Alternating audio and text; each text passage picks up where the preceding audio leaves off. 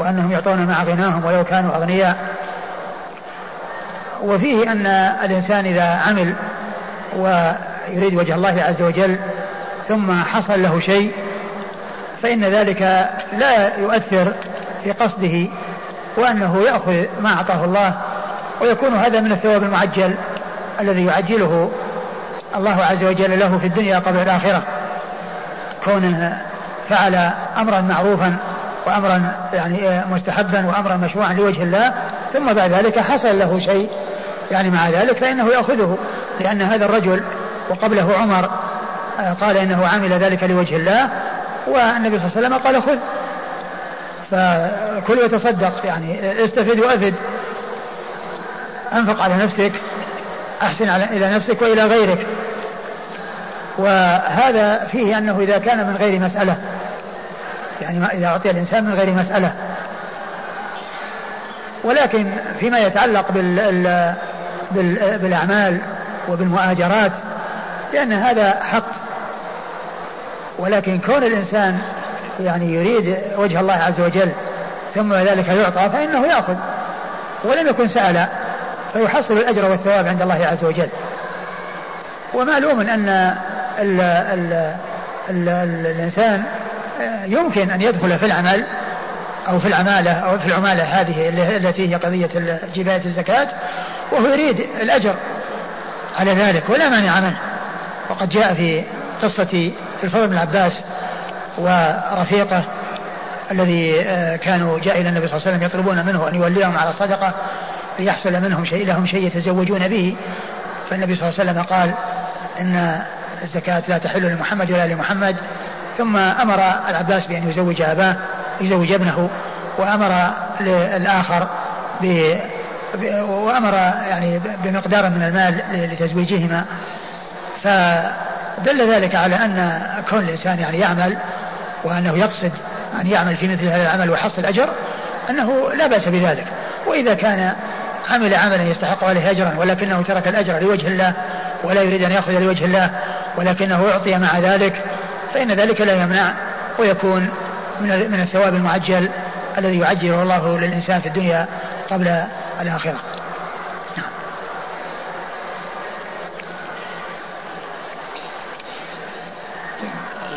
كأنه ما في حديث عن عبد الله بن عمرو أنه علم أحد القرآن ثم جاءه بهدية فأبى نعم هذا يمكن على اعتبار أنه يعني أنه فقير وأنه يعني مسكين وأنه كذا وكونه يعني يأخذ. أما هذا اعطي من بيت المال أو هذا اعطي من من, من الصدقة. يعني في مقابل يعني هذا العمل الذي يجوز الأخذ عليه. وأما قضية تعليم القرآن والأخذ الاجراء عليه هذا في خلاف بين أهل العلم. منهم من قال إنه آه لا تؤخذ الإجراء عليه وإنما يؤخذ الجعل وكذلك ما يكون من الأوقاف ويكون من بيت المال لا بأس بذلك. وأما المؤاجرة وكون الإنسان آه، يعتبر نفسه في أعمال الخير مثل تعليم القرآن مثل إمامة المساجد مثل الأذان وغير ذلك من القرب كونه يعتبر نفسه أجير وأنه مثل أصحاب المهن وأصحاب الحرف هو ليس مثلهم. ولكنه إذا جعل له شيء من بيت المال وخصص لمن يتفرغ لهذه المهمة وكذلك أيضا من آآ آه، آآ آه، هناك أوقاف وقفت على وجوه الخير كأئمة المساجد والمؤذنين ومعلم القرآن فإنهم يأخذون ذلك ولهم ثوابهم عند الله عز وجل. يكون هذا من الثواب المعجل الذي يحصله الإنسان في الدنيا قبل الآخرة. وإنما المحذور في هذا الذي هو قضية تعليم القرآن كل إنسان أو يكون يكون إماما ويصلي بالناس لا يصلي إلا بإجرة ويتفق معهم على أجرة. ذكر الشيخ محمد عبد الوهاب رحمة الله عليه في أدب المشي إلى الصلاة أن الإمام أحمد سئل عن رجل يقول أصلي بكم رمضان بكذا وكذا درهما فقال أسأل الله العافية ومن يصلي خلف هذا أسأل الله العافية ومن يصلي خلف هذا لكن لو صلى وما كان يعني طلب منهم شيء ولكنهم أعطوه أو جمعوا له شيء وأعطوه أو كان هناك أوقاف أعطي منها لا بأس بذلك ويكون هذا من الثواب المعجل. لا أنا أذكر حديث عبد الله بن عامر أنه من التوجيه أنه كان عمل هذا وعلمه لوجه الله فلما أراد أن يفديه خشي أن يحبط ويذهب أجره لأنه استبدل بشيء من عرض الدنيا. ما هذا هذا الذي معنا في الحديث هو يعني يدل على أن الإنسان عمل لوجه الله ولكنه أعطي شيئا في مقابله وقال ما أعطيت. لكن التوجيه انه يعني كلامكم جيد في قضية أن هذا من بيت المال، يعني الا يكون هذا الجمع. فإذا إنسان عمل لوجه الله وجاء شيء من السلطان من بيت المال يفرق عن الذي لا, لا شك لا شك انه يختلف وحتى لو جاء عن طريق اوقاف أو عن طريق يعني ولكن هذا جاء عن مسكين يعني عن طريق مسكين يعني فكونه يعني آه، يأخذ منه مع حاجته وهو حقيق أن يعطى لا أن يؤخذ منه. لعل هذا وجه. وش الفقير؟ فين هذا الذي علمه. علمه شيء من القرآن. اي اي علمه شيء من القرآن. يعني ابن يعني الصفه هو اي اي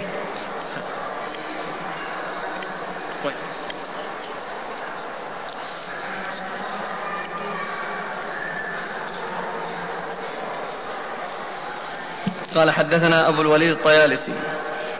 أبو الوليد, أبو الوليد الطيالسي هو هشام بن عبد الملك الطيالسي ثقة أخرجه أصحاب كتب الستة. عن الليث عن بكير بن عبد الله بن الأشج. بكير بن عبد الله بن الأشج المصري ثقة أخرجه أصحاب كتب الستة. عن بسر بن سعيد. عن بسر بن سعيد وهو ثقة أخرجه أصحاب الكتب. وهو ثقة أخرجه أصحاب الكتب الستة. عن ابن الساعدي. عن ابن الساعدي وقيل هو هو ابن السعدي عبد الله بن السعدي آه، إيش قال عنه؟ صحابي أخرج له البخاري ومسلم وأبو داود النسائي صحابي اخرج له البخاري ومسلم ومسلم وأبو داود والنسائي والنسائي عن عمر عن عمر بن الخطاب رضي الله تعالى عنه أمير المؤمنين وثاني الخلفاء الراشدين الهادين المهديين صاحب المناقب الجمة والفضائل الكثيرة رضي الله عنه وأرضاه. قال فلما فرغت منها وأديتها إليه أمر لي بعمالة. عمالة يعني مقابل عمله يعني مبلغ من المال مقابل العمل وقوله عملني يعني أعطاني العمالة. أعطاني العمالة.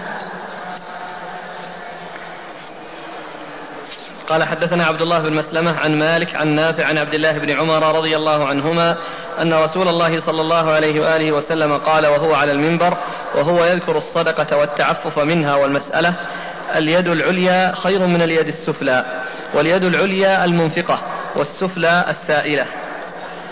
ثم ورد أبو داود حديث آه، عبد الله بن عمر رضي الله تعالى عنهما أن النبي صلى الله عليه وسلم قال اليد العليا خير من نعم. اليد العليا خير من اليد السفلى واليد العليا هي المنفقة واليد السفلى هي السائلة. يعني هذا يدل على آه على فضل الإعطاء وعلى يعني ذم السؤال وعلى تمييز ال ال من يعطي على من يأخذ. ووصف يد المعطي بأنها العليا ووصف يد المعطي بأن المعطى بأنها السفلى. وقال إن اليد العليا خير من اليد السفلى مع أن اليد الوصف بالعلو والوصف بالسفل كافي لمعرفة أن هذا خير من هذا لأن ما يوصف بالعلو خير مما يوصف بالسفل ولكنه نص على الخيرية وعلى يعني لزيادة يعني الإيضاح والبيان. في آه، عظم شأن الإنفاق وكون المنفق يده عليا ويده خير والمعطى أو الآخذ يده سفلى وهو دون ذلك المعطي. وقال ثم فسر اليد العليا بأنها المنفقة. العليا هي المنفقة والسفلى هي الآخذة. وهذا يدلنا على فضل الإعطاء والبذل وعلى يعني ذم السؤال إلا إذا كان لحاجة نعم. قال حدثنا عبد الله بن مسلمة عن مالك عن نافع. نافع هو ابن مولى بن عمر. ثقة أخرجه أصحاب في الستة. وابن عمر عبد الله بن عمر بن الخطاب رضي الله تعالى عنهما الصحابي الجليل. أحد العبادلة الأربعة من الصحابة وأحد السبعة المعروفين بكثرة الحديث عن النبي صلى الله عليه وسلم. قال أبو داود اختلف على أيوب عن نافع في هذا الحديث. قال عبد الوارث اليد العليا المتعففة. وقال أكثرهم عن حماد بن زيد عن أيوب اليد العليا المنفقة. وقال واحد عن حماد المتعففة. ثم ذكر أبو داود اختلافا للرواة في بيان اليد العليا. فذكر أولا أنها المنفقة أنها الآخذة. العليا بأنها المنفقة. وذكر في طريقة أخرى أنها المتعففة. المتعففة يعني أن أن يد المتعفف الذي لا يسأل يعني هو على خير وأنه محمود وليس مثل السائل بل المتعفف آه، الرسول صلى الله عليه وسلم دعا له بقوله من يستعفف يعفه الله ومن يستغني أخبر أخبر بأن من يستعفف يعفه الله ومن يستغني يغنيه الله. ولكن الرواية المحفوظة والرواية التي جاءت يعني يعني محفوظة آه، هي رواية المنفقة. وأما رواية المتعففة فالخطابي رجحها على غيرها وقال إن هذا علو معنوي. والشيخ الألباني قال إنها شاذة. وإنما المحفوظة هي المنفقة.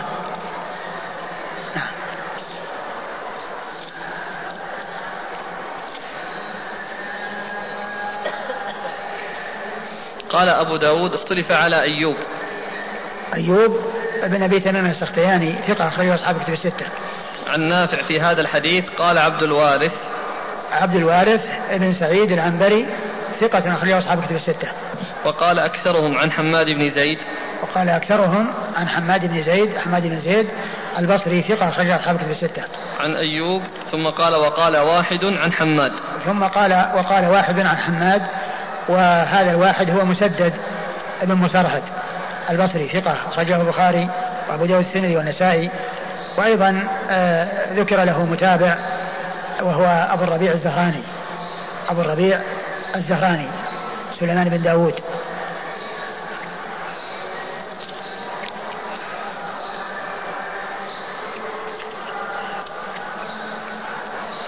قال حدثنا أحمد بن حنبل قال حدثنا عبيدة بن حميد التيمي.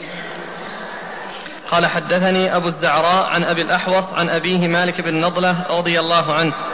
قال قال رسول الله صلى الله عليه وآله وسلم الأيدي ثلاثة فيد الله العليا ويد المعطي التي تليها ويد السائل السفلى فأعط الفضل ولا تعجز عن نفسك. ثم ورد أبو داود حديث مالك بن نضلة رضي الله عنه أن النبي صلى الله عليه وسلم قال الأيدي ثلاثة يد الله العليا والتي تليها يد المعطي وال يد يد إيش؟ الثالثة؟ ويد السائل. ويد السائل يعني واليد الثالثة يد السائل. فيد الله هي العليا لأن الله تعالى هو المعطي على الحقيقة. وإعطاء الإنسان إنما هو تابع لإعطاء الله عز وجل. قال الله عز وجل ما تشاءون إلا أن يشاء الله رب العالمين. وقال عليه الصلاة والسلام واعلم أن الأمة لو اجتمعوا على أن ينفعوك لم ينفعوك إلا بشيء قد كتبه الله لك. ولو اجتمعوا على أن يضروك لم يضروك إلا بشيء قد كتبه الله عليك. رفعت الأقلام وجفت الصحف. وأيضا كما جاء عن النبي صلى الله عليه وسلم وإنما أنا قاسم والله يعطي وإنما أنا قاسم والله يعطي. حديث معاوية من يريد الله بخير يفقهه الدين وإنما أنا قاسم والله يعطي. فالمعطي على الحقيقة هو الله عز وجل. وقد جعل الإنسان سببا في وصول هذه النعمة. ولكن الحقيقة الإعطاء هو من الله عز وجل. فهو المعطي على الحقيقة. وهذا وإن كان معطيا إلا أن الله تعالى جعله معطيا. وجعله سببا في وصول ذلك الخير. ويد الآخذ هي ويد السائل هي اليد الثالثة. فإذا آه، قول الرسول صلى الله عليه وسلم إنما أنا قاسم والله يعطي. يعني فيه الإشارة إلى هذه الأيدي الثلاثة لأن الله تعالى هو المعطي وهو قاسم يعني يعطي كما أمره الله وكما أرشده الله. والمعطى هو السائل أو الذي يعطى من غير سؤال. نعم. إيش بعده؟ فأعطي الفضل ولا تعجل أعطي الفضل أعطي الفضل يعني الشيء الزائد يعني عن حاجتك. ولا؟ ولا تعجز عن نفسك. ولا تعجز عن نفسك. يعني لا تعجز عن نفسك يعني في مجاهدتها في كونها تشح وتبقي على على المال وتحرص على إبقائه وتخوف بالفقر وأنه إذا بذل يعني يفتقر. يعني لا يعجز عن نفسه. وقيل إنه لا يعجز عن نفسه يعني بأن يعطيها حقها وأن يعني الشيء الذي هو لازم لها والشيء الذي يكون به قوامها طبعا يقدمه على غيره ولا يعجز عن ذلك فيحتمل هذا ويحتمل هذا. يحتمل أن يكون من باب أنه لا يجعلها آه، تبخله وتؤخره آه، عن الإنفاق خشية الفقر والفاقة أو أنه لا يكون آه، يحصل منه التقصير في حق نفسه فلا يحصل منه إعطاها ما تحتاج إليه فيكون يعطي غيره ويضر نفسه بل ينفع نفسه وينفع غيره فيكون مستفيدا مفيدا. قال حدثنا أحمد بن حنبل. أحمد بن حنبل أحمد بن محمد بن حنبل الشيباني الإمام المشهور أحد أصحاب المذاهب الأربعة المشهورة من مذاهب أهل السنة وحديثه أخرجه أصحاب الكتب الستة. عن عبيدة بن حميد التيمي. عن عبي عن عبيدة بن حميد التيمي وهو ثقة صدوق ربما وهو صدوق أخرج له ربما أخطأ. ها؟ صدوق ربما أخطأ صدوق ربما أخطأ أخرج له البخاري وأصحاب السنن أخرجه البخاري وأصحاب السنن عن أبي الزعراء عن أبي الزعراء وهو عمرو بن عمرو أو بن عامر بن مالك بن نضلة وهو ثقة أخرج البخاري في خلق أفعال العباد وأبو داود والنسائي بن ماجه. ثقة أخرجه البخاري في خلق أفعال العباد وأبو داود والنسائي بن ماجه. عن أبي الأحوص. عن أبي الأحوص وهو عوف بن مالك بن نضلة وهو عم أبي الزعراء لأن أبو الزعراء عمرو بن عمرو أو بن عامر ابن مالك. وأبو الزعراء وأبو أبو الأحوص هو عوف بن مالك عوف بن مالك بن نضلة وهو ثقة أخرجه البخاري في المفرد ومسلم وأصحاب السنن. عن أبيه مالك بن نضلة رضي الله عنه وحديثه أخرجه البخاري في خلق أفعال العباد وأصحاب السنن. البخاري في خلق أفعال العباد وأصحاب السنن.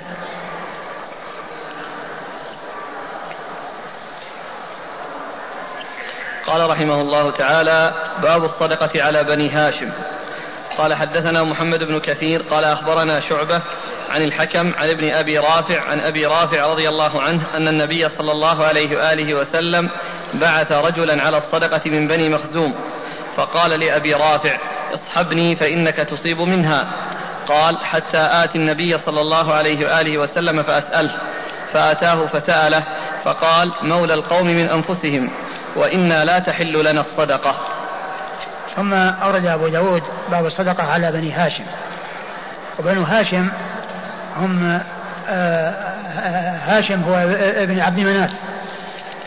جد الرسول صلى الله عليه وسلم الجد الثاني للرسول عليه الصلاة والسلام لأن النبي محمد عليه الصلاة والسلام هو محمد بن عبد الله بن عبد المطلب بن هاشم. محمد بن عبد الله بن عبد المطلب بن هاشم ابن عبد مناف فبني هاشم آه، آه، هم الذين لا تحل لهم الصدقة. و آه، أورد وبنو هاشم قيل إن المراد بهم هم آل العباس وآل الحارث بن عبد المطلب وآل علي وآل جعفر وآل عقيل وآل عقيل. هؤلاء هم قرابة رسول الله صلى الله عليه وسلم الذين لا تحل لهم الصدقة. وبعض أهل العلم قصر المنع على بني هاشم وبعضهم ألحق بهم بني المطلب. بني المطلب الذين هم آه، المطلب هو أخو هاشم وهما أولاد عبد مناف وهما من أولاد عبد مناف المطلب وهاشم من أولاد عبد مناف. ويستدلون على ذلك بأن النبي صلى الله عليه وسلم كان يعطيهم من الخمس من سهم ذوي القربى. وقد جاء عن وقد جاء في الصحيح أن عثمان بن عفان وهم بني عبد شمس بن عبد مناف وجبير بن مطعم النفيلي وهو من من بني نوفل بن عبد مناف جاء إلى النبي صلى الله عليه وسلم وقال إنك أعطيت بني المطلب ولم تعطنا ونحن وإياهم آه، في القرب منك سواء لأن أولاد عبد أولاد عبد مناف أربعة هاشم والمطلب وعبد شمس ونوفل. فالنبي صلى الله عليه وسلم أعطى بني نوفل من الخمس خمس ذوي القربى. فجاء عثمان بن عفان رضي الله عنه ومن بني عبد شمس وجبير بن مطعم ومن بني نوفل إلى النبي صلى الله عليه وسلم وقال ما قال فقال النبي صلى الله عليه وسلم إنه بن المطلب شيء واحد وذلك أنهم كانوا معهم. يعني كانوا مع بني هاشم يعني في الجاهلية والإسلام يعني يناصرونهم وكانوا أيضا يعني لما حصر رسول الله صلى الله عليه وسلم في الشعب يعني كانوا معهم فكان النبي صلى الله عليه وسلم يعطيهم من الخمس آه، كما يعطي بني هاشم. قالوا ومن أعطي من الخمس فإنه لا يعطى من الزكاة. فإذا لا تدفع الزكاة لا إلى هاشمي ولا إلى مطلبي. لا تدفع إلى هاشمي ولا إلى مطلبي والمطلبي كما هو معلوم فيه خلاف منهم من قصرها على بني هاشم ومنهم من أدخل منهم معهم بني المطلب آه، أورد أبو داود حديث آه، أبو رافع رضي الله عنه أن رجلا من بني مخزوم قال له وقد استعمله النبي صلى الله عليه وسلم على الصدقة فقال يصحبني حتى تصيب شيئا. فقال لا حتى أسأل رسول الله صلى الله عليه وسلم. فجاء إليه وسأله وقال إن مولى القوم من أنفسهم وإن الصدقة لا تحل لآل محمد وإن الصدقة لا تحل لآل محمد. وإن لا تحل لنا الصدقة. إن لا تحل لنا الصدقة. وش بعدها؟ بس. إن إن لا تحل لنا الصدقة. فدل هذا على أن آه، موالي مولى القوم منهم وأنه لا تحل وأنه لا تحل لهم الصدقة. ومن العلماء من أخذ بمقتضى الحديث وقال لا تحل إلى إلى مواليهما يعني بني المطلب وبني هاشم. ومنهم من قال إن الموالي تحل لهم الصدقة. الموالي تحل لهم الصدقة. ولكن هذا الحديث آه، يدل على أنها لا تحل لهم لأن قال المولى القوم من أنفسهم يعني فحكمه حكمهم فحكمه حكمهم. وإعطاء آه، بني هاشم أو إعطاء أهل البيت أو عدم إعطاء أهل البيت من الصدقة لأنهم يعطون ما يكفيهم من الخمس. فعندهم يعني شيء يغنيهم عن الصدقة. وشيء لا يحتاجون معه إلى الصدقة. وقد جاء عن بعض أهل العلم وقد ذكره شيخ الإسلام ابن تيمية في كتاب له يتعلق بأهل البيت أن أنهم إذا لم يعطوا من الخمس فإنها تحل لهم الصدقة ولهم أن يأخذوا منها لأنهم إنما منعوا بأنهم أعطوا من جهة ثانية.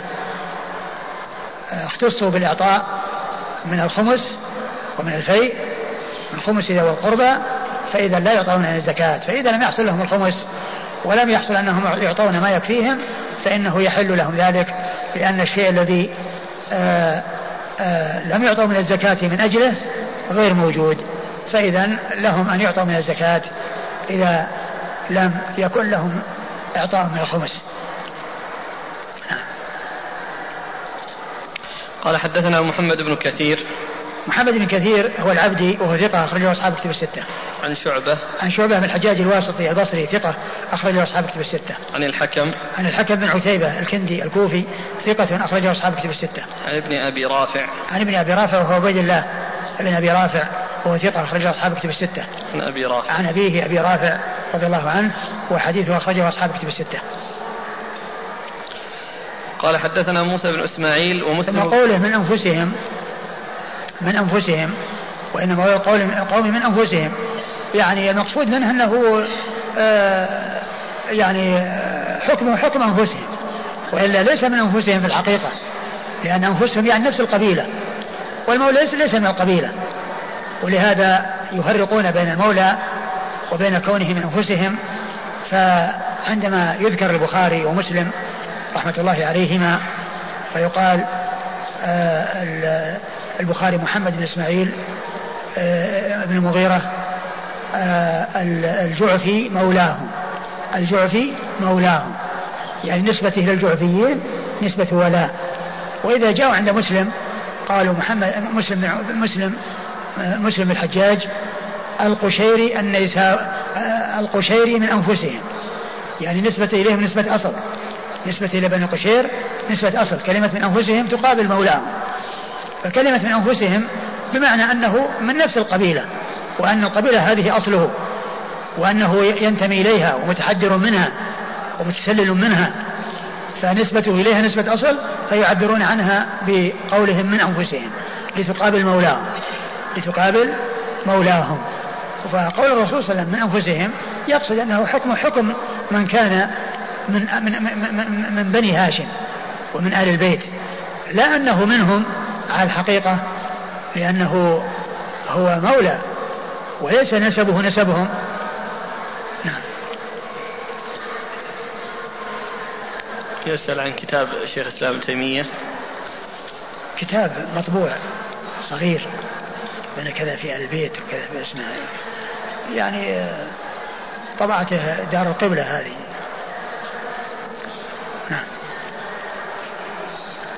قال حدثنا موسى بن إسماعيل ومسلم بن إبراهيم المعنى قال حدثنا حماد عن قتادة ولا أدري هل هو موجودا في موجودا ضمن مجموع الفتاوى لأنه صغير. والكتب الصغيرة تكون أو تدخل في مجموع الفتاوى.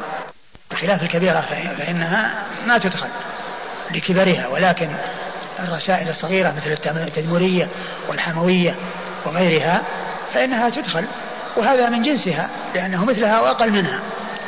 فيمكن أن يكون موجود في ما أدري هل هو موجود أو غير موجود. نعم. قال حدثنا موسى بن إسماعيل ومسلم بن إبراهيم المعنى قال حدثنا حماد عن قتادة عن أنس رضي الله عنه أن النبي صلى الله عليه وآله وسلم كان يمر بالتمرة العائرة فما يمنعه من أخذها إلا مخافة أن تكون صدقة. ثم أورد أبو داود حديث أنس. حديث أنس بن مالك رضي الله عنه أن النبي صلى الله عليه وسلم كان يمر بالتمرة العائرة يعني الساقطة التي لا يعرف صاحبها.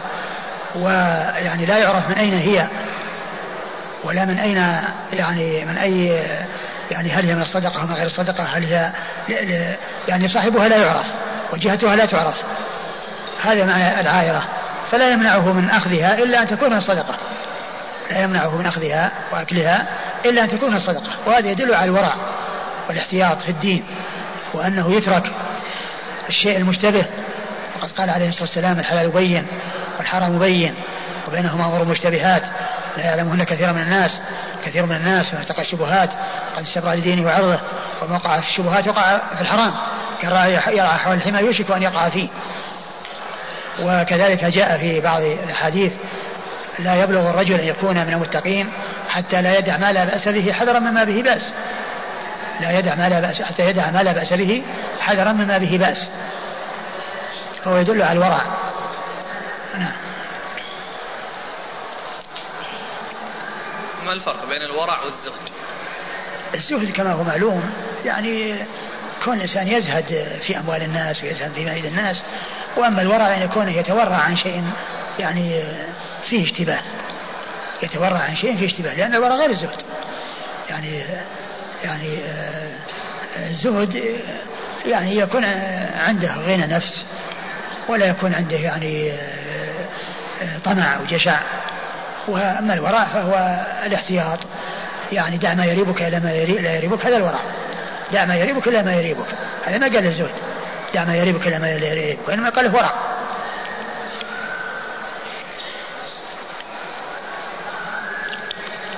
قال حدثنا موسى بن إسماعيل موسى بن إسماعيل التبوذكي البصري ثقة أخرج له أصحاب كتب الستة. ومسلم بن إبراهيم. ومسلم بن إبراهيم مر ذكره. الفراهيدي ما مر ذكره محمد بن مسلم بن إبراهيم الفراهيدي لم يمر ذكره وهو ثقة أخرج له أصحاب كتب الستة. المعنى قال حدثنا حماد. المعنى أي أن الشيخين اللذين ذكرا ألفاظهم روايتهم متفقة في المعنى. وإن كان بينها اختلاف في الألفاظ. قال حدثنا حماد. حماد آه وهو بن سلمة. لأنه إذا جاء موسى بن إسماعيل يروي عن حماد فالمراد به بن سلمة. إذا كان غير منسوب إذا كان غير منسوب مهمل يسمى المهمل وأن يذكر الشخص دون أن ينسب يسمى المهمل. فيحمل على حماد بن سلمة. يحمل مثل ما وكذلك إذا جاء مسدد مثلا كالذي مر بنا مسدد يروي عن حماد غير منسوب فالمراد به بن زيد.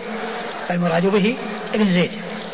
والمزي في تحفة الأشراف في تهذيب الكمال بعد ترجمة حماد بن حماد بن سلمة لأن ترجمة حماد بن سلمة وحماد بن زيد متجاورتان. حماد بن زيد ثم حماد بن سلمة.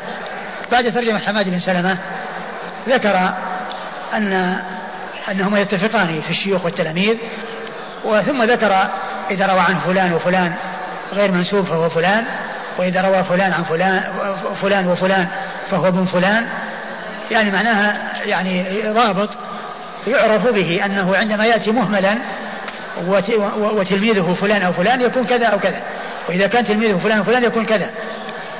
هذا ذكره في تهذيب الكمال بعد ترجمة حماد بن سلمة التي تلي مباشرة ترجمة حماد بن زيد. عن قتادة.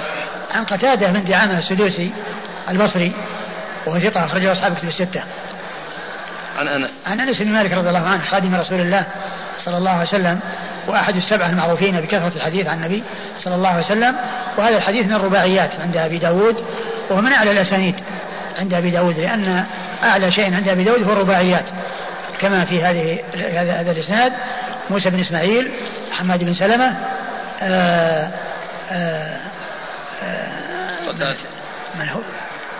قتادة وقتادة. وأنس. قال حدثنا نصر بن علي قال أخبرنا أبي عن خالد بن قيس عن قتادة عن أنس رضي الله عنه أن النبي صلى الله عليه وآله وسلم وجد تمرة فقال لولا أني أخاف أن تكون صدقة لأكلتها ثم آه، أورد أبو داود حديث أنس بطريقة أخرى وقال في هذه الرواية لولا أن تكون من الصدقة لأكلتها أخبر عن الشيء الذي يمنعه من أكلها وهو خشية أن تكون من الصدقة. فهو مثل الذي قبله. قال حدثنا نصر بن علي. نصر بن علي الجهضمي. نصر بن علي بن نصر بن علي الجهضمي ثقة. أخرج له أصحاب كتب الستة. عن أبيه وهو ثقة. أخرج له أصحاب كتب الستة. عن خالد بن قيس. عن خالد بن قيس وهو صدوق يغرب. صدوق يغرب أخرج له. مسلم وأبو داود الترمذي في الشمائل والنسائي وابن ماجه. أخرجه مسلم وأبو داود والترمذي في الشمائل والنسائي وابن ماجه. عن قتادة عن أنس. عن قتادة عن أنس وقد مر ذكرهما. قال أبو داود رواه هشام عن قتادة هكذا. قال أبو داود رواه هشام عن قتادة هكذا. يعني كما مر يعني في الرواية السابقة. وهشام هو بن أبي عبد الله الدستوائي. هشام بن أبي عبد الله الدستوائي ثقة أخرجه أصحاب كتب الستة. قال حدثنا محمد بن عبيد المحاربي قال حدثنا محمد بن فضيل عن الأعمش عن حبيب بن أبي ثابت عن كريب مولى بن عباس عن ابن عباس رضي الله عنهما أنه قال بعثني أبي إلى النبي صلى الله عليه وآله وسلم في إبل أعطاها إياه من الصدقة. وش بعده؟ ثم ساق إسناد قال حدثنا محمد بن العلاء وعثمان بن أبي شيبة قال حدثنا محمد هو ابن أبي عبيدة عن أبيه عن الأعمش عن سالم عن كريب مولى ابن عباس عن ابن عباس رضي الله عنهما نحوه زاد أبي يبدلها له. أرسلني أرسلني الأول. أرسلني أبي. بعثني أبي إلى النبي صلى الله عليه وسلم في إبل في إبل أعطاها إياه من الصدقة. بعثني أبي إلى رسول الله صلى الله عليه وسلم في إبل أعطاه إياها من الصدقة وزاد في الرواية الآخرة أبي يبدلها آه يعني آه يبدل؟ يبدلها له. يبدلها له. يبدلها له. وفي بعض الروايات أي يعني بدل أبي أي يبدلها له. يعني بعثه أي يبدلها يبدلها له. آه هذا الحديث يدل أو بظاهره على أنه أعطي من الصدقة. وقد مر في الأحاديث أن بني هاشم لا يعطون من الصدقة وأن الصدقة لا تحل لهم. قالوا ويفسر هذا الحديث حتى يتفق مع الأحاديث الأخرى بتفسيرين. أن يكون ذلك قبل تحريم الصدقة على بني هاشم. أن يكون ذلك قبل تحريم الصدقة على بني هاشم وأن هذا حصل قبل. أو يقال إن آه، الرسول صلى الله عليه وسلم أعطاه من الصدقة آه، لأنه كان قد كما مر في حديث عمر الذي قيل منع العباس وقال النبي صلى الله عليه وسلم هي علي ومثلها. وجاء في بعض التفسيرات أنه استسلف له يعني يعني استسلف منه. فيكون هذا وفاء وسدادا. يعني معناه أنه سدد له يعني من إبل الصدقة. فيكون ذلك سدادا عن الاستلاف الذي قد حصل من قبل. وليس ذلك أنه أعطي من الصدقة لأن الصدقة لا تحل لآل محمد. وآل محمد هم آل منهم آل العباس. وسبق أن مر في أنا أشرت إلى أن الحديث الذي فيه ابن عباس جاء ومعه أحد أولاد الحارث بن عبد المطلب يطلبون منه أن يعملهم على الصدقة حتى يحصلوا شيئا يتزوجون به. فالنبي صلى الله عليه وسلم قال إن إنها لا تحل لآل محمد. فهذا قاله ابن عباس. وهو, ابن العباس. ومن آل ومن آل بيت الرسول صلى الله عليه وسلم آل العباس. وعلى هذا فما جاء في الحديث يحمل على أحد أمرين. إما أن هذا قبل أن آه، يأتي تحريم الصدقة على بني هاشم أو أن هذا تسديد ووفاء لشيء استلفه منه صلى الله عليه وسلم كما جاء في بعض معاني آه، شرح الحديث الذي سبق أن مر. وأما العباس فهي علي ومثلها أي أنه تسلفها ويكون أوفاه من الصدقة. نعم. المعنى يكون الآن يبدلها له كيف يعني؟ يعني يبدلها له يعني كان يعني يطلب إبدالها يعني إبدالها يعني معناه أنه أعطاه من إبل الصدقة وأنه يريد أن تبدل. العباس نفسه؟ العباس نفسه نعم. أرسله؟ أرسل العباس أرسل ابنه. أرسل ابنه إلى النبي صلى الله عليه وسلم بالإبل التي أعطاه إياها من الصدقة ليبدلها له.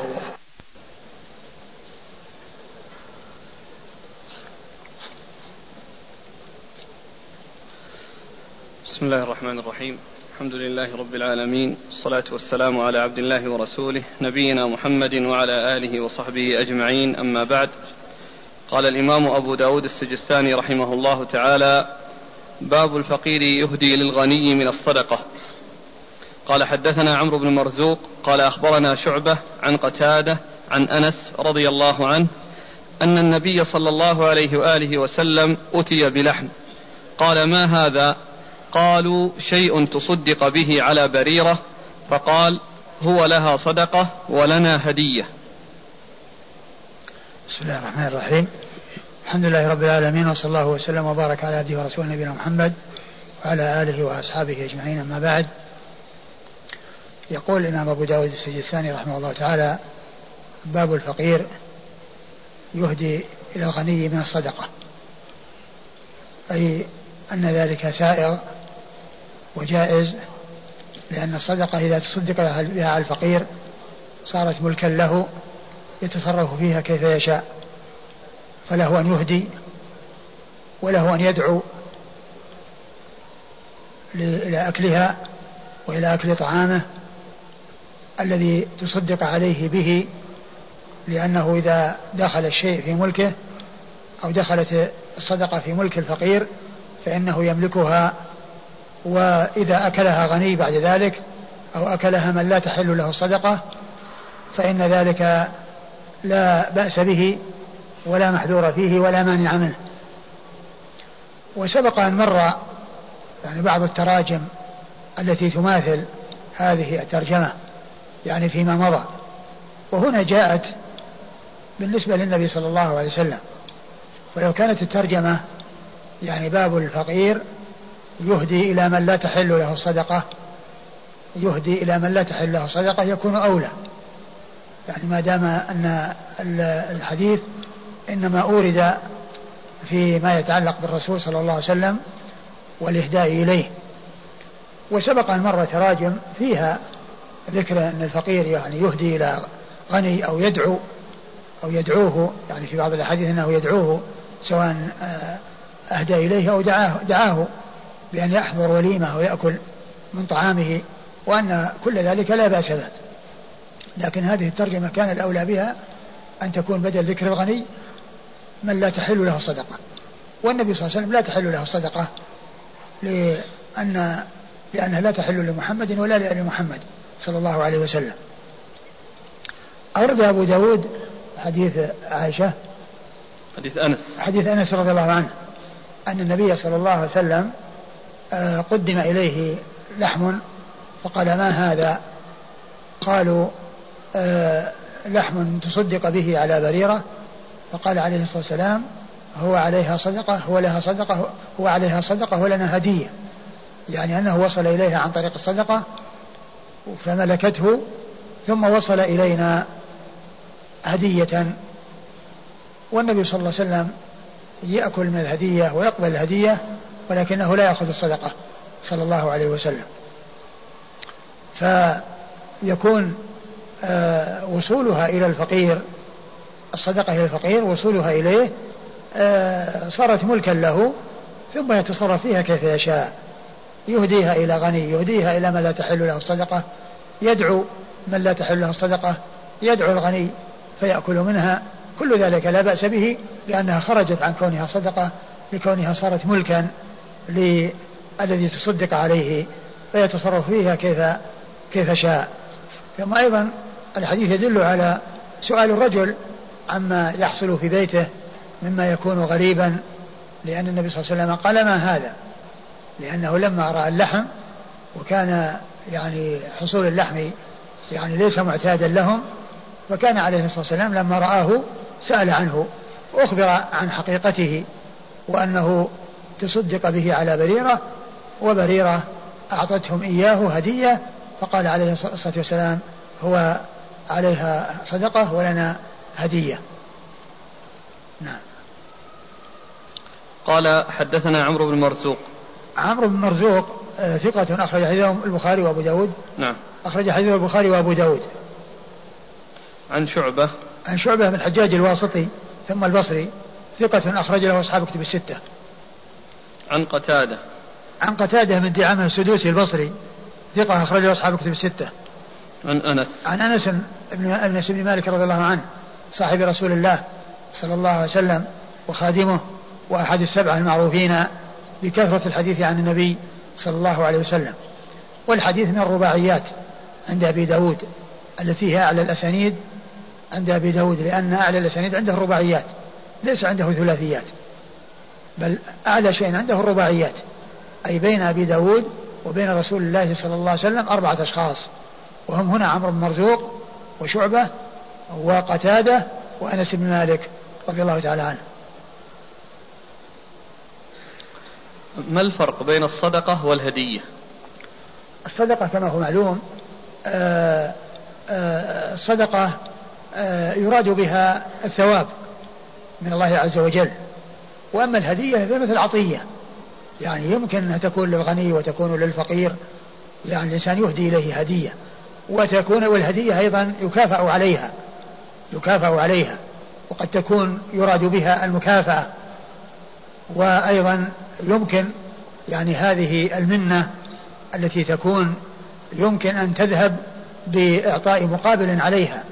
بخلاف الصدقة فإن الصدقة إنما تكون للثواب ويطلب بها الثواب فلا يكون فيها مكافأة ولا يكون فيها آآ آآ يعني آآ رد تلك المنة يعني بما هو أحسن منها. أو بما هو مثلها فإن الصدقة, الصدقة إنما هي إحسان ومنة من المحسن إلى المحسن إليه وهي صدقة من المتصدق على المتصدق عليه. بخلاف الهدية فإن الهدية هي مثل عطية آه تمليك وقد يكون المراد بها تحصيل المقابل أو تحصيل الثواب أو تحصيل المكافأة والمقابلة عند المناسبة وعند الحاجة نعم. قال رحمه الله تعالى باب من تصدق بصدقة ثم ورثها. قال حدثنا أحمد بن عبد الله بن يونس قال حدثنا زهير قال حدثنا عبد الله بن عطاء عن عبد الله بن بريدة عن أبيه بريدة رضي الله عنه أن امرأة أتت رسول الله صلى الله عليه وآله وسلم فقالت كنت تصدقت على أمي بوليدة وإنها ماتت وتركت تلك الوليدة. قال قد وجب أجرك ورجعت إليك في الميراث. ثم ورد أبو داود حديث آه، بريدة بن الحصيب رضي الله تعالى عنه. باب. باب باب. باب من تصدق بصدقة ثم ورثها. باب من تصدق بصدقة ثم ورثها. أي أن رجوعها إليه بالميراث معتبر ولا إشكال فيه وليس من العود في الصدقة. لأن هذا اللي هو الإرث إنما هو انتقال من غير اختيار لا اختيار فيه للإنسان. الميت إذا مات ينتقل يعني آه، مباشرة الملك من ملك إلى ملك ينتقل المال من ملك إلى ملك فهو شيء ليس للإنسان فيه دخل من ناحية أن كونه يعني يتسبب فيه أو كونه يعني آه، يطلبه أو كونه وإنما هذا شيء حصل من غير اختيار.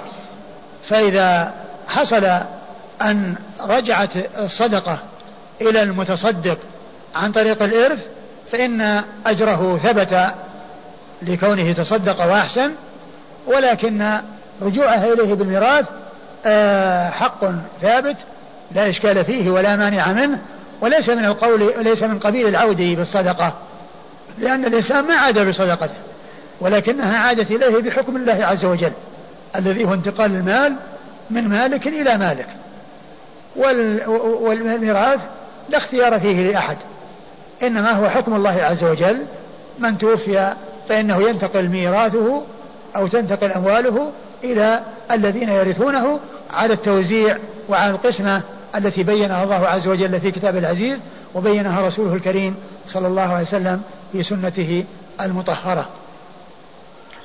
أورد أبو داود حديث بريدة بن الحصير رضي الله عنه أن امرأة جاءت إلى النبي صلى الله عليه وسلم وقالت إنها تصدقت على أمها بوليدة والوليدة هي الأمة يعني الشابة ف آه، وأنها ماتت وكانت تسأل عن يعني الإرث وكونها ترجع إليها بالميراث وكأنها استشكلت ذلك وأن كون الإنسان يعود في صدقته يعود في صدقته وأن العودة في الصدقة يعني جاء فيه أحاديث تدل على المنع منه بل كذلك العود في الهبة والعود في العطية أيضا مذموم والعائد في هبته كالعائد في في قيء كالكلب يقيء ثم يعود في قيئه كما جاء بذلك الحديث عن رسول الله صلى الله عليه وسلم. وكذلك آه، الفرس الذي آه، آه، حمل عليه عمر رضي الله عنه في سبيل الله ثم وجده يباع وسأل النبي صلى الله عليه وسلم فقال لا تشتره ولا تعود في صدقتك. فهذا يرجع لاختيار الإنسان كون الإنسان يشتري. وأما كونه يعني يصل إليه بالميراث فإن هذا شيء خارج عن إرادته والأجر ثبت وعادت إليه بحكم الله عز وجل بالإرث الذي فرضه الله عز وجل. ولهذا قال النبي صلى الله عليه وسلم وجب أجرك على الله وردها إليك الميراث. يعني معناه أن, أن ما حصل منك من الإحسان التصدق على والدتك ثبت لك الأجر من الله عز وجل وهي رجعت إليك بالميراث. فيدلنا هذا على أن رجوعها أو رجوع ما تصدق به الإنسان أو ما أعطاه الإنسان وهبه الإنسان إذا رجع إليه بالميراث فإن هذا ليس من العود في الهبة وليس من العود في الصدقة وإنما هذا شيء لا اختيار للناس فيه فمن كان وارثا ورث ما بحوزة الميت المورث وأخذ نصيبه منه سواء كان آه، خارجا منه أي من الذي ورث أو أنه من الأموال التي ما لا دخل له فيها وإنما وصلت إلى المورث من غير جهة الوارث.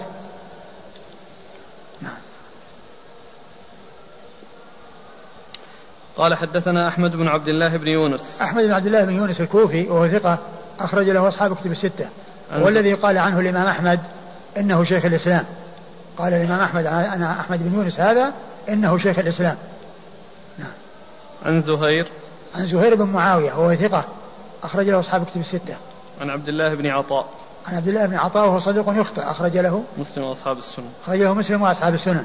عن عبد الله بن بريدة. عن, بر... عن عبد الله بن بريدة بن الحصيب وهو ثقة. أخرج له أصحاب كتب الستة. عن أبيه بريدة. وهو صحابي أخرج له أصحاب كتب الستة. قال رحمه الله تعالى باب في حقوق المال. قال حدثنا قتيبة بن سعيد قال حدثنا أبو عوانة عن عاص بن أبي النجود عن شقيق عن عبد الله رضي الله عنه أنه قال كنا نعد الماعون على عهد رسول الله صلى الله عليه وآله وسلم عارية الدلو والقدر. ثم ورد أبو داود الحقوق الحقوق في المال؟ باب في حقوق المال. باب في حقوق المال. يعني الحقوق المترتبة على المال وسواء كانت الزكاة أو غير الزكاة. يعني يشمل الزكاة وغير الزكاة. يشمل ما كان زكاة وما كان غير زكاة. وأورد فيه أبو داود آه يعني شيء يتعلق بالزكاة وأشياء هي غير الزكاة. وأورد في ذلك آه، آه، حديث عبد الله بن مسعود رضي الله عنه قال كنا نعد الماعون آه أي الذي جاء ذكره في القرآن ويمنعون الماعون آه إعارة الدلو. عارية الدلو والقدر. عارية الدلو والقدر. يعني ال ال الأشياء التي يحتاج الناس إلى آه، التعاون وتبادل المنافع فيما بينهم كإعارة الدلو وإعارة القدر وإعارة الصحن وإعارة أي شيء الناس يحتاجون إليه يستعيره ثم يرجعه. يستعيره ثم يرجعه. قال كنا نعد الماعون أنه إعارة الدلو التي يستخرج بها الماء من البئر وإعادة إعارة القدر الذي يطبخ به أو الذي آه، يستعمل في أي وجوه الاستعمال المباحة المشروعة. والمقصود من ذلك تفسير هذه الآية الكريمة. تفسير الماعون في قوله ويمنع الماعون الذين هم يراؤون ويمنعون الماعون. يعني هذا مثال أو هذا تفسير بالمثال لأن إعارة الدلو وإعارة القدر هذا مثال. وإلا فإن الأمور الأخرى التي يحتاج إليها والتي يتبادلها الناس على سبيل الإعارة فيما بينهم من الأواني التي آه، يمكن أن يحتاج بعضهم إلى بعض فيها هذا هو المراد بالماعون وهذا مما يعدون أو يفسرون به الماعون الذي جاء ذكره في القرآن. ومراد أبي داود أنه من الحقوق؟ نعم إنه من الحقوق نعم. مثل مثل هذه الأشياء يعني إعارتها وحقها.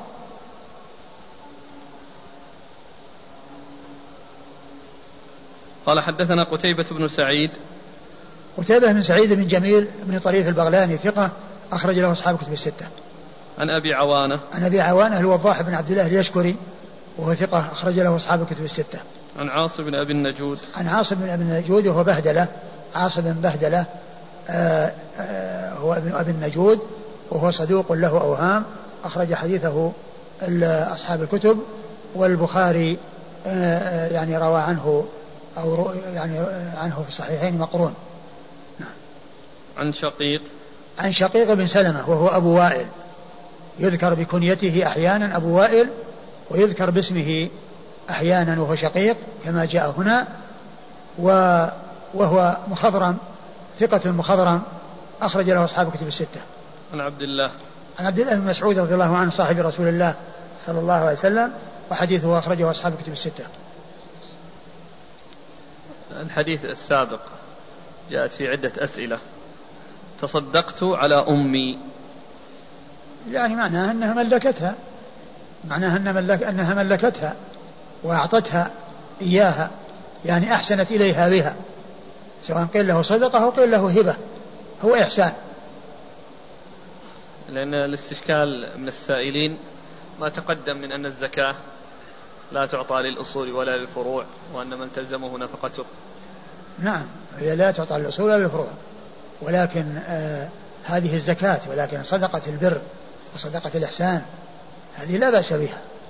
وإنما المنع هو الزكاة هي التي لا, لا تعطى وإنما تعطى الفقراء المساكين. وأما الصدقة التي هي إحسان فسواء قيل لها هبة أو قيل لها صدقة يعني أو قيل لها بر كل ذلك يرجى فيه الثواب وتوصل به الرحم. وتوصل به الرحم ويحصل به بر الوالدين. وعلى من تلزمك نفقته. نعم. وعلى من تلزمك نفقته نعم كون يعني كونه يعني يعطيه يعطيه سواء يعني قال له هبة أو أنه صدقة يعني يرجو ثوابها عند الله عز وجل وهي صدقة إحسان وليس صدقة صدقة الزكاة. الزكاة لا تعطى للأصول ولا للفروع لأنه إذا احتاج فيجب عليه أن ينفق عليه إذا كان محتاجا فيكون غنيا بالإنفاق عليه وليس من أهل الزكاة. لكن إعطاء مثل هذا هذه الوصيفة أو هذه الجارية أو هذه الوليدة يعني معناه تمليك لها. وسمي صدقة لأنه إحسان. وهو الصدقة التي هي غير الزكاة هذه لا بأس بها.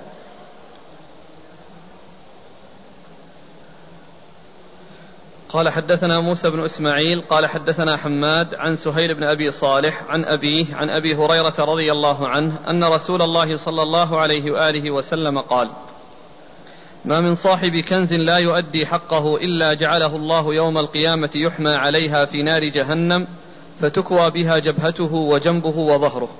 حتى يقضي الله تعالى بين عباده في يوم كان مقداره خمسين ألف سنة مما تعدون.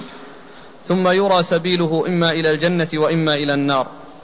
وما من صاحب غنم لا يؤدي حقها إلا جاءت يوم القيامة أوفر ما كانت فيبطح لها بقاع قرقر فتنطحه بقرونها وتطأه بأظلافها ليس فيها عقصاء ولا جلحاء كلما مضت أخراها ردت عليه أولاها حتى يحكم الله تعالى بين عباده في يوم كان مقداره خمسين ألف سنة مما تعدون. ثم يرى سبيله إما إلى الجنة وإما إلى النار. وما من صاحب إبل لا يؤدي حقها إلا جاءت يوم القيامة أوفر ما كانت فيبطح لها, فيبطح لها بقاع قرقر فتطأه بأخفافها كلما مضت عليه أخراها ردت عليه أولاها حتى يحكم الله تعالى بين عباده في يوم كان مقداره خمسين ألف سنة مما تعدون ثم يرى سبيله إما إلى الجنة وإما إلى النار. ثم ورد أبو داود حديث أبي هريرة رضي الله عنه أنه ما من صاحب ذهب ولا فضة ما من صاحب كنز. ما من صاحب كنز يعني سواء ذهب ولا فضة. لا يؤدي حقه إلا إذا كان يوم القيامة صفح له صفائح من نار. فيكوى بها جبينه وجنبه وظهره. في نار جهنم. في في يوم كان مقداره خمسين ألف سنة ما تعدون حتى يحكم الله تعالى بين العباد فيرى سبيله إما إلى الجنة وإما إلى النار. فيرى سبيله إما إلى الجنة وإما إلى النار. فهنا جاء ذكر لا يؤدي حقها لا يؤدي حقها وحقها أي يعني الذهب والفضة هو زكاتها هو زكاتها إخراج الزكاة التي فيها. وقد سبق أن مر المال الذي أخرج زكاته ليس بكنز. المال الذي أخرج زكاته ليس بكنز. يعني الكنز الذي توعد عليه الذي يكون الذهب والفضة ولا ينفقونها في سبيل الله فبشرهم بعذاب أليم. أي أن ما أخرج زكاته لا يعتبر كنزا. لأنه أدي الحق الذي عليه وأدي الحق الذي فيه. ثم قوله فيرى سبيله إما إلى الجنة وإما إلى النار. فيه دليل على أن من لم يؤدي الزكاة التي عليه في ماله وكان ولم يكن ذلك جحودا للزكاة وإنما بخلا وكسلا فإنه لا يعتبر كافرا لأنه قال حتى يرى سبيله فيرى سبيله إما إلى الجنة وإما إلى النار. والكافر لا سبيل له إلى الجنة. ليس أمامه إلا النار. الكافر ليس له إلا النار. فهذا يدلنا على أنه لا يكفر وأنه ليس بكافر. يعني من يعني ترك إخراج الزكاة تهاونا وكسلا فإنه لا يعتبر كافرا ولكنه يعذب. يعني بذلك في النار ولكن ويكون ذلك في الموقف. وبعد ذلك إما إلى الجنة وإما إلى النار. فكونه احتمال آه، أنه يصير من أهل الجنة وأن الله تعالى يتجاوز عنه أو يعني يعذب بذلك العذاب الذي حصل له يعني في القبر أو في الموقف يعني في ذلك اليوم العظيم الذي مقداره خمسين ألف سنة يعني مما يعد الناس آه، يكون هذا نصيبه من العذاب على عدم إخراجه الزكاة تهاونا وكسلا أما إذا كان تركها جحودا فإنه يكون كافرا لأن جحود ما هو معلوم ثبوته من دين الإسلام بالضرورة فإن جحود ذلك يكون كفرا. ثم قال وما من صاحب ومن وما من صاحب غنم لا يؤدي حقها. وما من صاحب غنم لا يؤدي حقها إلا إذا كان يوم القيامة بطح لها بقاع قرقر. يعني بطح لها بقاع يعني مكان مستوي ليس فيه أماكن مرتفعة ومنخفضة وإنما هو مستوي وقرقر قيل إن المقصود به أنه أملس وقيل إنه آه هو نفس القاع ولكنه توضيح والمقصود بكونه مستويا أن تلك تمشي عليه بسهولة فتطأه ذاهبة آيبة. فتأتي يوم القيامة تلك الغنم التي لم يؤدي حقها ليس فيها عقصة وهي التي ملتوية القرن ولا جلحة التي لا قرن لها بل تكون قرونها يعني آه بارزة تنطحه بها وتطعه ب وتطأه بأظلافها؟ وط... نعم. بأظلافها؟ نعم. وتطأه تطأه بأظلافها. والظلف هو الذي يعني يكون منقسما من قطعتين لأن لأن هناك خف وظلف وحافر هناك خف وهو يكون للبعير وظلف وهو للشاه وللبقر وحافر وهو يكون للفرس وللحمار. فتطأه آه، بأظلافها وتنطحه بقرونها. إذا مر عليه أخراها إذا انتهت إليه يعني بدأت أولها حتى جاء آخرها رجعت من جديد.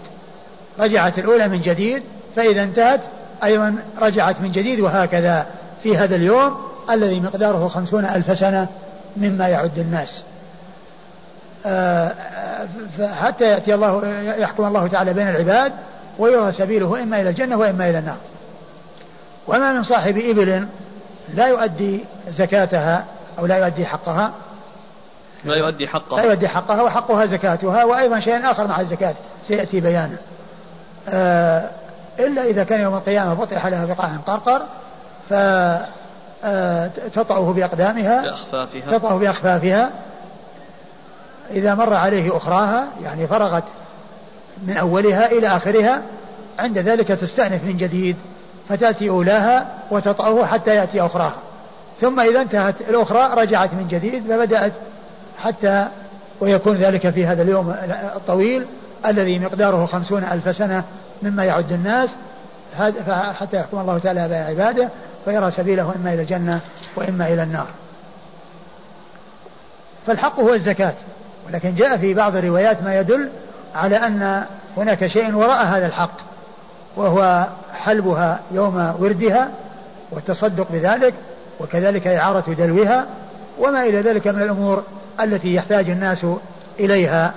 وهذا من الحقوق التي هي آه يعني غير الأشياء الثابتة والأشياء التي لا بد منها التي هي جزء من الزكاة جزء من المال جزء من الإبل أو جزء من الغنم أو جزء من من الدراهم والدنانير. نعم. هذا العذاب الآن يكون قبل الفصل. نعم قبل الفصل. فإذا رؤي بعد ذلك أن سبيلها إلى النار يعني له عذاب آخر. لا شك يروح للنار ويدخل النار. يدخل النار ويعذب بالنار. ويعذب بالنار. وإذا كان جحودا وترك أعداء الحق جحودا فإنه يبقى في النار أبد الأبد لأنه يكون كافرا. وإن كان تهاونا وكسلا فإنه يعذب بالنار على قدر جرمه. ثم بعد ذلك يخرج من النار ويدخل الجنة لأنه لا يبقى في النار إلا الكفار الذين هم أهلها والذين لا سبيل لهم إلى الخروج منها. وأما أصحاب الكبائر وأصحاب المعاصي فمهما فإذا دخلوا النار ومهما طال مكثهم في النار وطال بقاؤهم في النار لا بد أن يأتي يوم يخرجون من النار ويدخلون الجنة ولا يبقى في النار إلا أهلها الذين هم الكفار. كما يقول ابن القيم رحمه الله في كتابه الوابل الصيب يقول هناك داران داران باقيتان لا تفنيان ودار تفنى. فالداران الباقيتان اللتان لا تفنيان دار الطيب المحض ودار الخبث المحض يعني دار المتقين ودار الكفار. هاتان باقيتان أبد الآباد. وأما الدار التي أهلها جمعوا بين خبث وطيب فإنهم إذا دخلوا النار يعذبون على قدر خبثهم ثم يخرجون من النار ويدخلون الجنة. يخرجون النار ويدخل الجنة.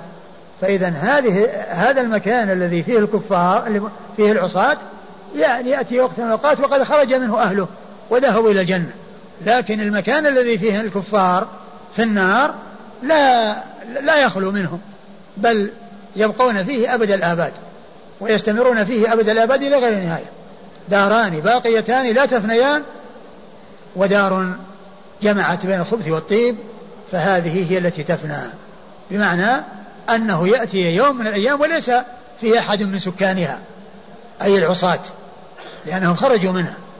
وهذا يعني واضح الدلالة على أن ابن القيم يرى دوام النار وأن النار لا تفنى وأن التي يقول التي آه، يعني التي يحصل لها الفناء ويحصل لها الانتهاء إنما هي النار التي فيها العصاة.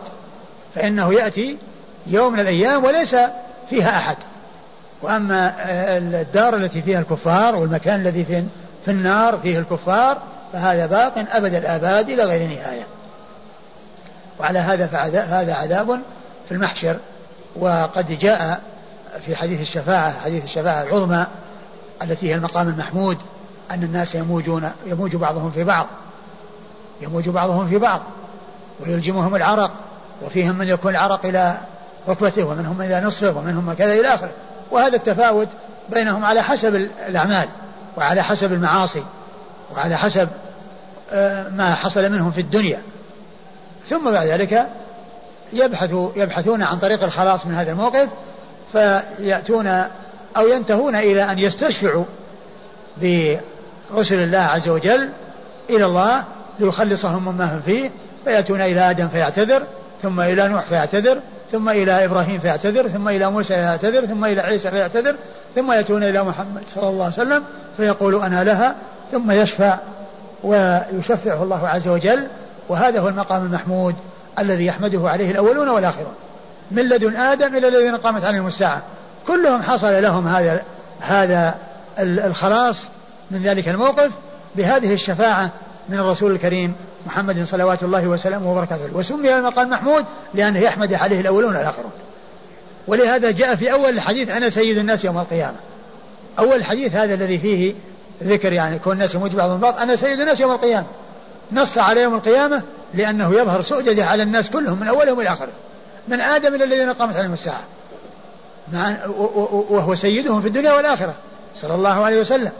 ولكن نص على يوم القيامة لأنه يظهر فيه السؤدد على الجميع ويظهر فضله على الجميع ويظهر إحسانه على الجميع لأن شفاعته شملت الجميع. من آدم إلى الذين قامت عليهم الساعة. كل الخليقة حصل تخليصهم مما هم فيه من شدة الموقف بشفاعة نبينا محمد صلوات الله وسلامه وبركاته عليه. قال حدثنا موسى بن إسماعيل. موسى بن إسماعيل هو التبوذكي البصري ثقة أخرجه أصحاب كتب الستة. عن حماد. عن حماد هو بن سلمة ثقة أخرجه البخاري تعليقا ومسلم وأصحاب السنن.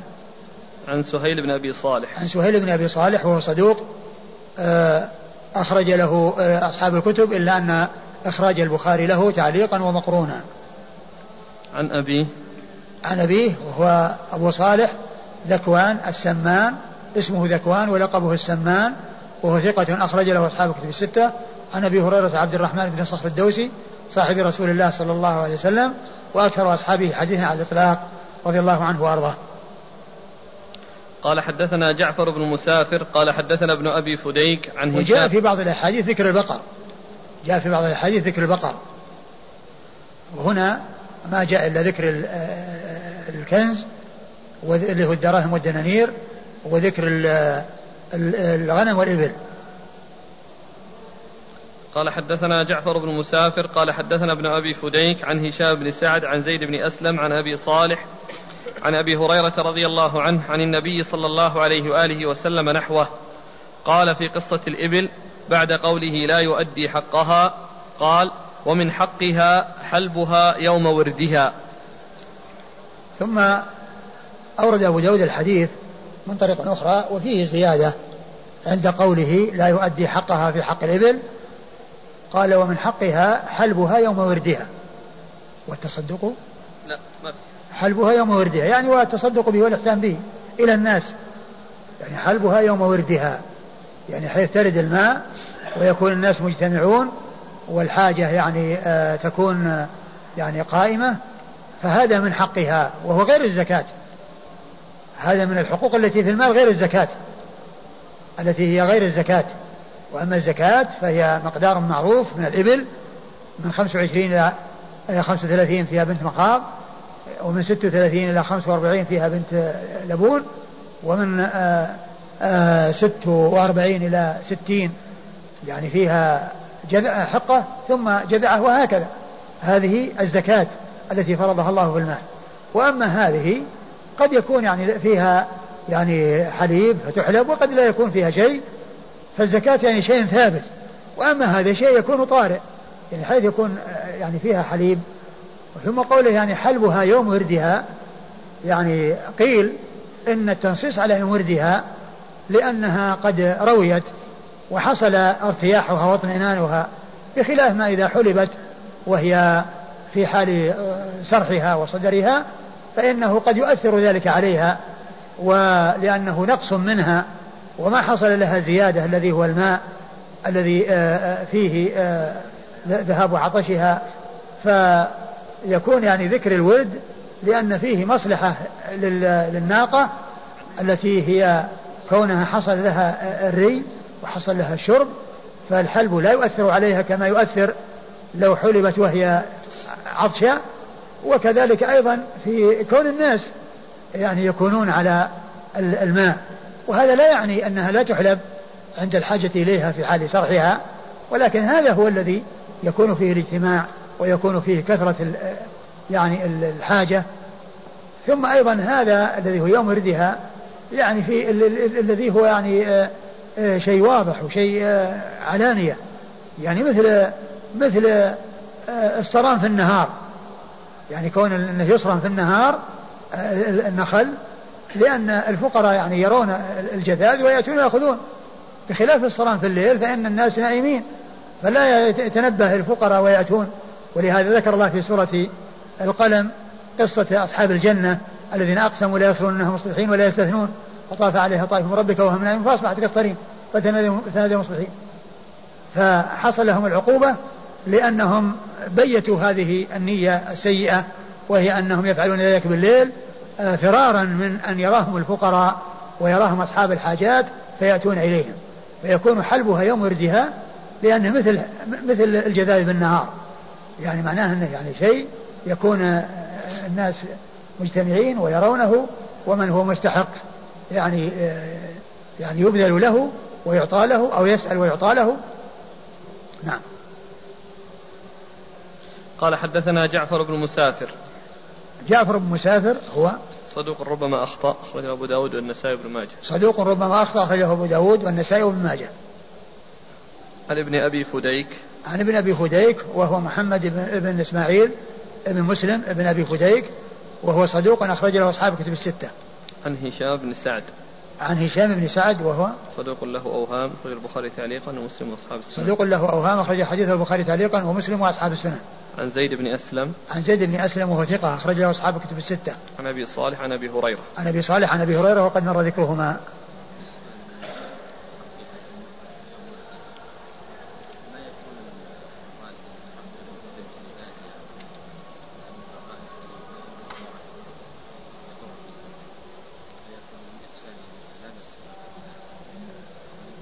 لا كل كل الاثنتين مقصودة لكن قال وجاءت بعد حديث لا يؤدي حقها.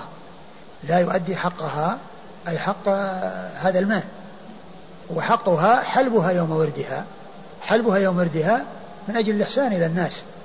من أجل الإحسان إلى الناس. وأيضا لا شك أنه يعني فيه تخفيف لها لأن بقاء الضرع ممتلئا وعدم حلبه لا شك فيه مضرة عليها. لكن ليس المقصود آه، آه، هو كونه التنفيس عنها. والتخفيف عليها هذا هو المقصود. طبعا هذا لا شك إنه يعني مراد لكن المقصود إنها يوم وردها الناس موجودين فيستفيدون من هذا الحليب.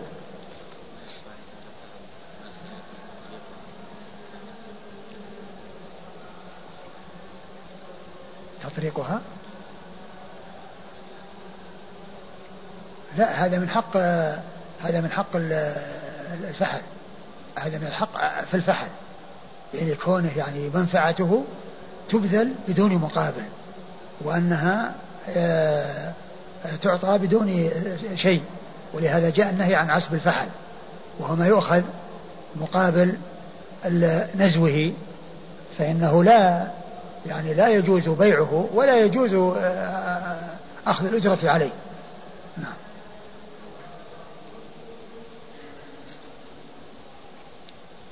هذا يقول إذا كان للإنسان إبل ليست كثيرة بحيث إذا حلبها للناس يوم الورد لا يبقى لعياله ما يسقيهم.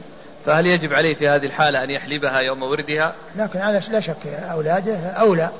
يعني وابدأ بمن بمن تعول. يعني لا شك أنه أولى. لكن الكلام على كونها يعني آه، فيها زيادة. وأما إذا كانت على قدر على قدر أهله وعلى قدر حاجته فلا شك أن آه، الإنسان يبدأ بمن يعود. قال حدثنا الحسن بن علي قال حدثنا يزيد بن هارون قال أخبرنا شعبة عن قتادة عن, عن أبي عمر الغداني عن أبي هريرة رضي الله عنه. قال سمعت رسول الله صلى الله عليه وآله وسلم نحو هذه القصة فقال له يعني لأبي هريرة فما حق الإبل؟ قال تعطي الكريمة وتمنح الغزيرة وتفقر الظهر وتطرق الفحل وتسقي اللبن.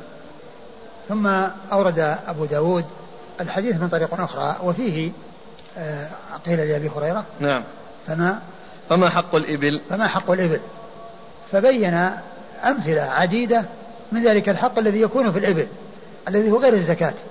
فقال آه، تعطي الكريمة. تعطي الكريمة الكريمة هي النفيسة كل إنسان يعطيها ويبذلها. ويعطيها لغيره. هذا من الحق. طبعا وهذا يعني كونه يدفعها زكاة لأنه زاد على الواجب. لأن كونه يعطي الكريمة هذا زيادة. يعني واجبه من الأوساط. فإذا آه، آه، أدى شيئا أكثر مما هو واجب عليه صار زيادة إحسان وزيادة خير. وصار زيادة على الواجب تطوع وإحسان ليس واجبا عليه. فأعطى الكريمة يعني في الزكاة. و وتمنح الغزيرة. وتمنح الغزيرة يعني غزيرة اللبن يمنحها يعني يعطيها منيحة. يعني بحيث أنه يعطيها لأناس يستفيدون من درها ثم يردونها إلى صاحبها. لأنه ملكهم هذه المنفعة أو منحهم هذه المنفعة. ولهذا يقال لها المنيحة. وهي الشاة أو الناقة التي تعطى لفقراء يحلبونها ويستفيدون من لبنها وحليبها وإذا ذهب انتهى الحليب أرجعها إلى صاحبها لأنها لا تزال في ملكه وإنما الذي ملك هو الذي ملك هو المنفعة والذي بذل هو المنفعة ليست العين العين باقية في ملك صاحبها وتمنح الغزيرة يعني غزيرة اللحم اللبن والحليب. غزيرة يعني كثيرة الغزارة يعني معناها أنه يعني آه، يحسن أو ينفق مما يحب.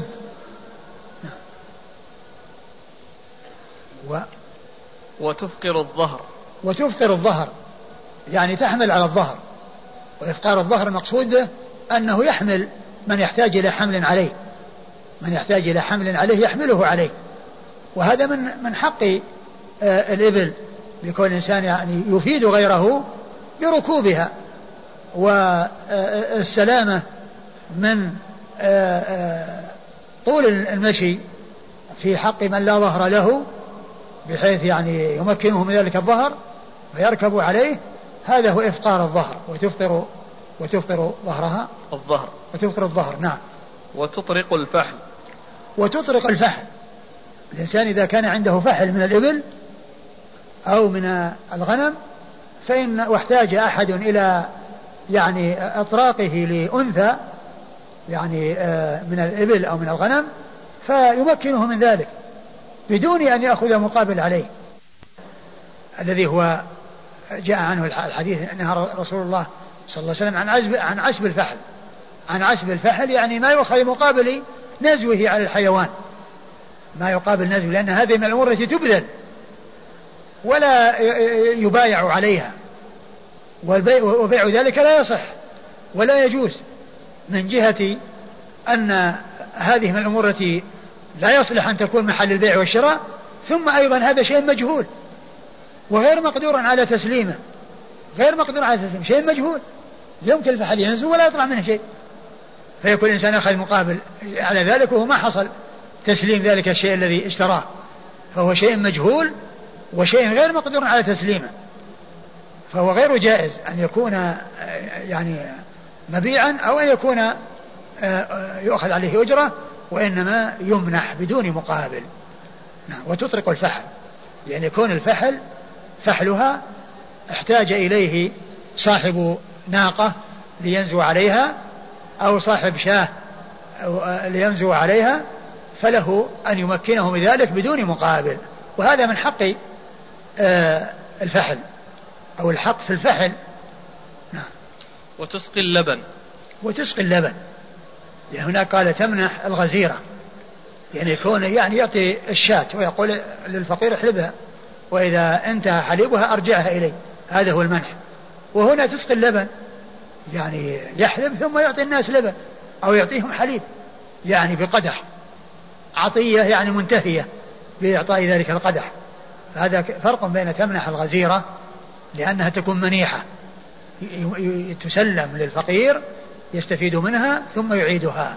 وأما هذا الذي هو يعني يسقي اللبن يعني حلبها ثم أعطى الحليب لغيره. هذه الحقوق مستحبة أو واجبة؟ هي كما هو معلوم هي من مكارم الأخلاق. ومن الأمور التي آه، آه، تبذل بين الناس والحق الواجب الذي آه، هو واجب فيها هو الزكاة. يعني الإنسان إذا أدى زكاته يعني يعتبر ليس بكانز للمال وكذلك إذا أدى الزكاة في الإبل أدى ما هو واجب عليه. ولكن هذه من الأمور التي قد طلب وجاءت الشريعة ببذلها والإحسان إليها. لكنها لو لم تبذل ولو لم يعني كذا ما يكون الإنسان يؤاخذ عليها. قال حدثنا الحسن بن علي. الحسن بن علي الحلواني ثقة أخرجه أصحاب الكتب الستة إلا النسائي. عن يزيد بن هارون. عن يزيد بن هارون الواسطي وهو ثقة أخرج له أصحاب الكتب الستة. عن شعبة. عن شعبة بن الحجاج الواسطي مر ذكره. عن قتادة. عن قتادة مر ذكره. عن أبي عمر الغداني. عن أبي عمر ال ال قال لي الأخ أنه بدأ بالتخفيف. ليش؟ الغداني. الغدا. الغداني. الغداني. الغداني. آه، إيش قال عنه؟ مقبول أخرجه أبو داود النسائي. مقبول أخرجه أبو داود النسائي. عن أبي هريرة. عن أبي هريرة مر ذكره.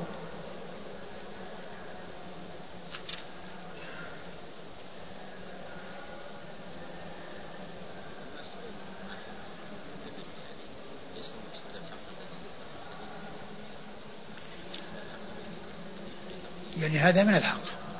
أقول هذا من الحق. لا هو كما هو معلوم الحق هو الزكاة ولكن هذا من الحقوق الإضافية التي هي من باب المروءات والإحسان بين الناس. ولو لم يفعلها ما يعني لو أن إنسان ما منح لمنيحة. ما منح منيحة. وما حصل انه منح منيحة. ما لا يقال إنه يعني ترك أمرا واجبا عليه.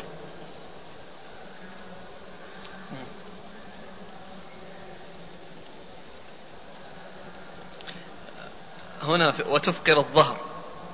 الأخ يقول هل إعارة السيارة داخلة في إفقار الظهر؟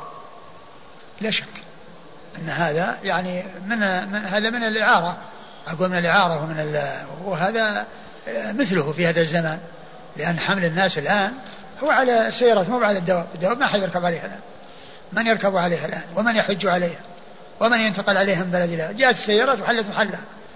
فكون الإنسان يعني يحسن يعني في السيارة مثل ما كان يحسن في الإبل لا شك أن هذا من الحقوق التي تكون بين الناس والإحسان بين الناس ويمكن أنه يأجر ويمكن أنه يحسن كل ذلك حق. كما يكون بالإبل يمكن يأجر ويمكن أنه يعني يحسن بها. يمكن يأجر الظهر ويمكن يحسن بالظهر. قد سبق أن مر الحديث الذي فيه أنهم كانوا يكارون الإبل وأنهم يعني يكرونها للحج. ويعني وأن وأنه يحج مع ذلك يعني الذي هو صاحب الإبل.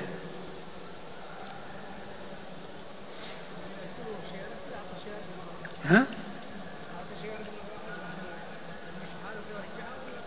والله أقول الإنسان يتصرف في ملكة يا باشا أنا أراد يعطيه السيارة يملكها يملكها إياه وإن أراد أنه يعرها إياه يعرها إياه وإن أراد أنه يقول اركب تعال معي ويوديه مشوار يفعل ذلك. كل هذا بإمكانه صاحب المال يتصرف فيه كيف يشاء. ها؟ يمنعون الماعون؟ والله الإنسان إذا كان هذا ما يقال له من جملة الماعون. أقول هذا ما يقال له من جملة الماعون يعني الأشياء التي يتبادلها الناس فيما بينهم يعني كالقدر والدلو الصحن وغيرها من الأشياء و يعني طاحونة طاحونة يعني الأشياء هذه التي الناس يحتاجون إليها فيما بينهم. وأما السيارة هذه ما يقال أنها من إعارة الماعون ولكنه يعني من ناحية ال... هي مثل السي... مثل مثل مثل الظهر بالنسبة للناقة. الإنسان له أن يؤجر الظهر وله أن يحسن بالظهر والسيارة له أن يؤجرها وله أن يحسن بها. قال حدثنا يحيى بن خلف قال حدثنا أبو عاصم عن ابن جريج قال قال أبو الزبير سمعت عبيد بن عمير رضي الله عنه قال قال رجل يا رسول الله ما حق الإبل؟ فذكر نحوه زاد وإعارة دلوها. ثم أورد أبو داود الحديث من طريق أخرى قال وذكر نحوه وقال وإعارة دلوها. وإعارة دلوها المراد بالدلو هي كما هو معلوم الدلو التي يستخرج بها المال الإبل. التي يستخرج بها المال الإبل. فكل إنسان يعني عند الورد يعني يسقي إبله ويعير الدلو. هذا من الحق وهذا من الإحسان الذي يكون. وبعض الشراح قال يعني آه، من صاحب عون المعبود قال ضرعها. يعني وهذا ليس في إعارة الضرع. اللهم إلا كونها يعني تعار المنيحة كلها يعني بأن يعني يحلبها ويرجعها. هذا هو الذي يمكن إعارته. وأما يعني الدلو فالمقصود بها الدلو المعروفة. يعني ليس الضرع. يعني آه، أن الدلو تفسر بالضرع. يعني هذا غير واضح. صاحب عن المعبود ذكر هذا. قال إنه ضرعها. يعني آه، هذا غير مستقيم. والدلو معروفة. ويكون ذلك في حال وردها كل إنسان يسقي يسقيها بدلوه ثم يعير صاحب الإبل من أجل أن يسقي إبله بدلوه. قال حدثنا يحيى بن خلف. يحيى بن خلف هو؟ صدوق رجل مسلم وداود والترمذي وابن ماجه. صدوق رجله مسلم وأبو داود والترمذي وابن ماجه. والنسائي؟ لا. مسلم وأبو داود والترمذي وابن ماجه. عن أبي عاصم. عن أبي عاصم وهو الضحاك بن مخلد النبيل وهو ثقة أخرج له أصحاب الكتب الستة. عن ابن جريج. عن ابن جريج عبد الملك بن عبد العزيز بن جريج المكي ثقة أخرج له أصحاب الكتب الستة. عن أبي الزبير. عن أبي الزبير محمد بن مسلم بن تدرس المكي صدوق أخرج له أصحاب الكتب الستة. عن عبيد, عن عبيد بن, بن عمير وهو ولد على عهد النبي صلى الله عليه وسلم ولد على عهد النبي صلى الله عليه وسلم وقيل أنه من كبار التابعين وقيل أنه من كبار التابعين أخرج حديثه أصحاب الكتب الستة وهذا هو من قبيل المرسل ولكن آه، يعني آه، آه، يعني ما يعني ما قبله شاهد له وكذلك ما بعده.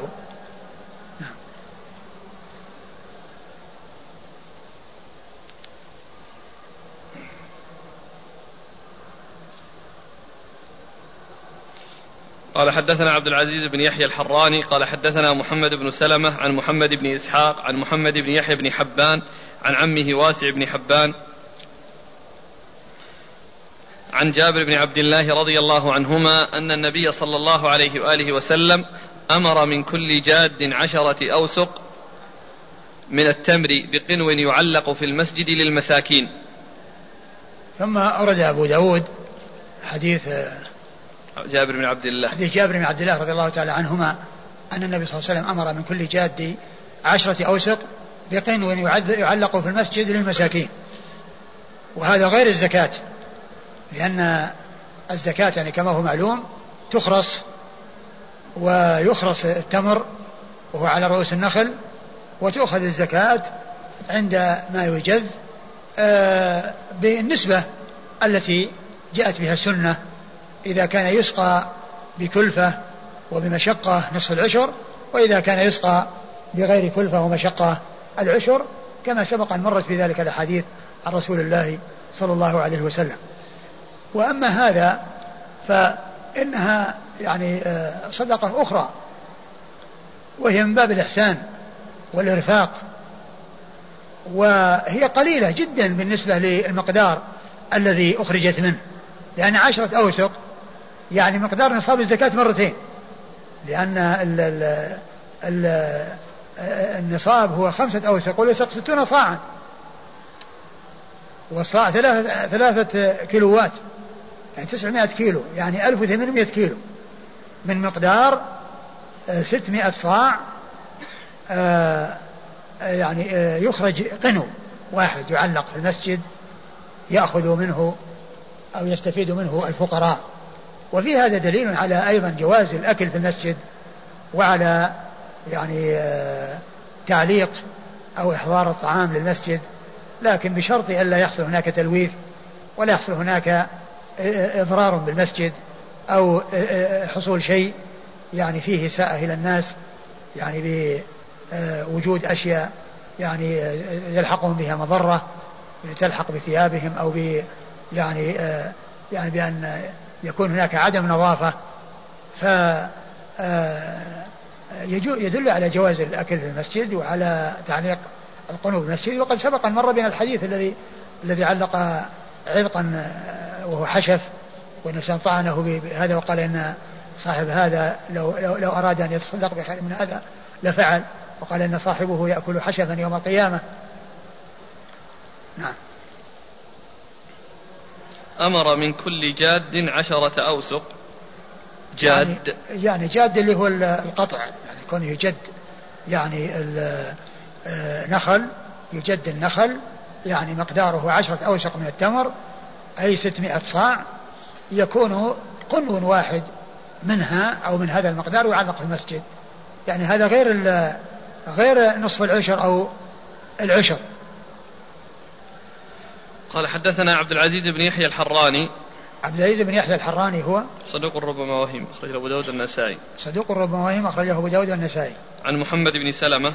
محمد بن سلمة الحراني وهو ثقة أخرج له البخاري في جزء القراءة ومسلم وأصحاب السنة. عن محمد بن إسحاق. عن محمد بن إسحاق المدني صدوق أخرج حديث البخاري تعليقا ومسلم وأصحاب السنة.